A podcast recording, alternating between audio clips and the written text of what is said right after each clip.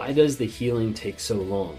Does it feel like you're still spinning out and out? Does it feel like you can't get past the rumination phase? Does it feel like you can't get past your toxic ex? Does it feel like you can't figure out how do I move on? How do I get back to how I was? How do I move on faster? How do I heal? A lot of times people get stuck in these type of relationships, in toxic, narcissistic, sociopathic, psychopath relationships and it messes up so much of your life that you get to the place that you're just like, I don't know what to do. I don't know how to heal. And talking with people on a day to day basis, there's, I, I normally say there's two types of people that come to me when in regards of healing. There's the people that come up and they show up and they want the the Burger King healing. They want to have it your own way. Let me have it fast. Let me have it quick. Let me have fast food healing. They want to go through the drive through, pick up their box of healing, and continue on life just as fast as what they were before. The problem is a lot of times with these type of people, they want a quick fix. Partly because of our society, partly because of our culture. They want a quick fix and they want it to happen now. And they want that healing to be instantaneous typically they're coming through and they're asking all these questions and be like, "Yep, I've done that. Yep, I'll do that. Yep, I'll do this. Yep." And they just try to check a bunch of boxes saying like, "I'm healed. I'm better." And then they walk away from it and a month later, 6 months later they come back and they're like, "I wasn't ready. I didn't realize that I wasn't working on myself. I was just trying to move by it. I was just trying to move past it as fast as possible." Like I said, there's two types the second type is people that are willing to come in and do the work. Now, these are different because they're not just jumping at everything. They're trying to process, they're slowing down and understanding hey, this process is going to be a journey, it is going to take time. You can't get frustrated with it. You can't get flustered with it. You can't get to the place that you're so impatient that you just want to speed it up or get to the place where you're like all fixed and all better. It doesn't work that way sometimes people ask me they're like what's the the time limit? Like how long do i need to heal? Like what's the the ratio? And there's not one.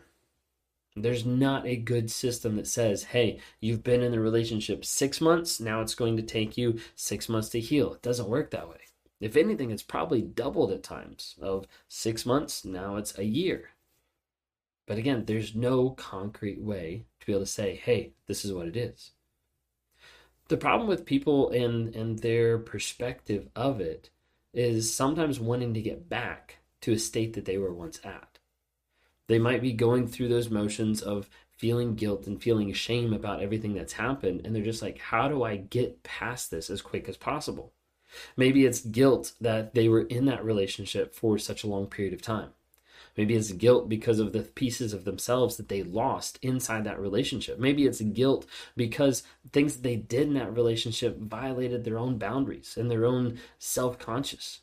Maybe it's shame because they don't want to tell their family, I was in an abusive relationship.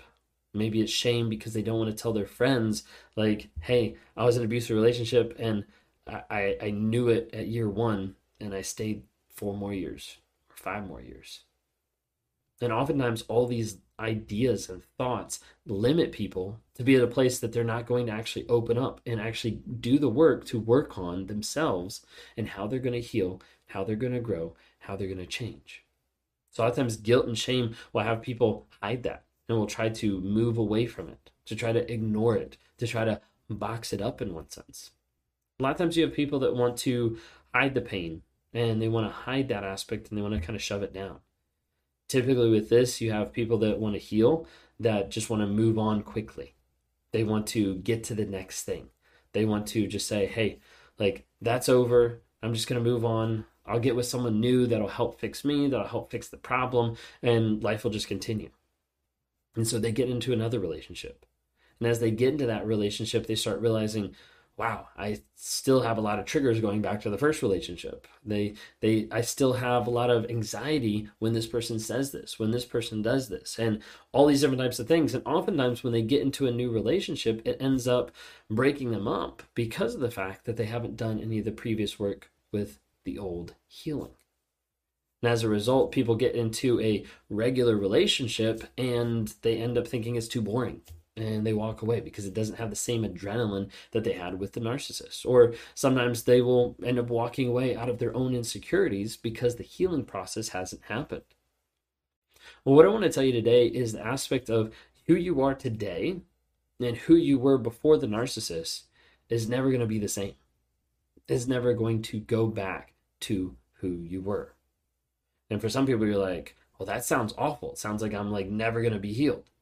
No, what I'm saying is who you were in the past before before the narcissist, you know, that self-confident, that that great person that you were like very happy with, and who you are now seems completely different. You seem broken down, frustrated, like I can't get out of this loop. I'm stuck in this, like I'm I'm sick and tired of like this stupid healing process that I'm not getting anywhere. Because you just want to get back to that. This that version of you no longer exists. Okay? Now, I'm not saying that you can't build self confidence back, but I'm saying that version of you that wasn't aware, that didn't understand narcissism, that didn't understand the abuse that you were in, that didn't understand everything that transpired until now, is not the person you are today. But the person you can be is so much different than the person you are today. I think one of the hardest things that people do is they latch on to, I was like this, I have to be like this again you could probably be better than what you were before. You could probably heal farther or go farther than what you've done in the past. Because now you have more of awareness of what's actually going on, of who you actually are, of what you've been through, of the self work that you need to do, but only if you take the time to do it. For the people that don't want to reflect on the past and then change the idea of where am I going in the future, a lot of times they're doomed just to repeat the past and to continue that same cycle. The same thing when they get into another relationship, when they think, hey, this new relationship is going to fix me, so I'm just going to jump into the next one. They get to the place that they start realizing, wait a second, it's not. And sometimes people get into a cycle where they start being with narcissists after narcissist after narcissist because they're always looking for that same validation and feeling that they had with that first person. So, where do you fall on the healing scale? Where do you fall in your journey of healing? Do you want the quick grab and go healing? Do you want healing that's going to take time? That's going to be vulnerable? That's going to be honest? It's going to be real? And it's going to be raw. When I work with people one on one on a day to day basis, I try to work with people to get down below the surface and say, hey, we need to see what's real. We need to see what's really down there, the truth of the situation, because the truth is the only thing that's going to set you free from that narcissistic relationship, from that rumination, from that toxicity that you know is there, but you still want to go back, that trauma bond that's been formed. And that's what I work with people on one on ones on a day to day basis to try to help them break free and to get away from that. But that healing takes time, and that healing is not easy. If you get out of a toxic relationship and you've been beaten down and broken, and a couple months later you're like, all healed, all better, all good to go, you're probably lying to yourself and you're probably just jumping into another relationship to try to heal and solve another wound that's already there. I would say get help, get into therapy, get a coach, work with someone to try to work on your healing, growth, and change. Have you guys heard about buffaloes and cows? Okay, so cows, whenever they get scared, so think of this like out west with thunderstorms and stuff that come across the plains. Cows, when they get scared, they run away from what scares them. You have like stampedes, things like that. Something that startles them, they run away from. You have buffalo, on the other hand, that when they get scared, they actually run towards whatever scared them. So, note to self if you scare buffalo, be careful, they're probably going to come after you. Okay? Not the point of the story. With that, what you have is imagine the idea of a thunderstorm. So you have a thunderstorm coming across the plains, and you have a cow that's sitting here, okay? And as the thunderstorm comes, it's lightning and thunder, the cow starts running away from it. And as a result, the thunderstorm's faster than the cow, so the cow is going to be in the thunderstorm for a while. Then you have that same thunderstorm that happens, and you've got the buffalo. And the buffalo ends up running straight towards the storm. And what it does is it actually minimizes the time that they're in the storm. You want healing? You want growth? You want change? run towards the pain. Run towards the work that you have to do on a day to day basis, saying, I got to get real with this stuff. I got to get real with what happened. I got to get real with what transpired. I got to get real and view the facts of the situation because a lot of times people don't want to view that. A lot of times they want to look back on the relationship and be like, it wasn't that bad. Really? You almost died when you were in that relationship. You almost got abused beyond recognition. You almost got messed up so much that you don't know how to process things afterwards. You don't know how to think straight. You don't know how to process stuff. You don't have to you don't know how to have that self-confidence. You have to get real with what's going on first. If you don't get real, you can't grow, heal, and change because there's no foundation to build it on. That's what I do with one-on-ones. And when I'm trying to work with people is get real with who you are. Journal, write down what's actually true. Journal what you remember in the relationship and make sure that it's valid. Because so often you've been gaslit in that relationship. You've been lied to. You've been manipulated from the narcissist that's trying to put all these different thoughts and feelings and thoughts on you. When it comes down to it, you know your truth. Focus on that. Focus on the truth of the situation. Because the truth is what's going to set you free. I hope that helps. Hope that gives you a little idea. But when it comes down to it, minimize your time in that pain.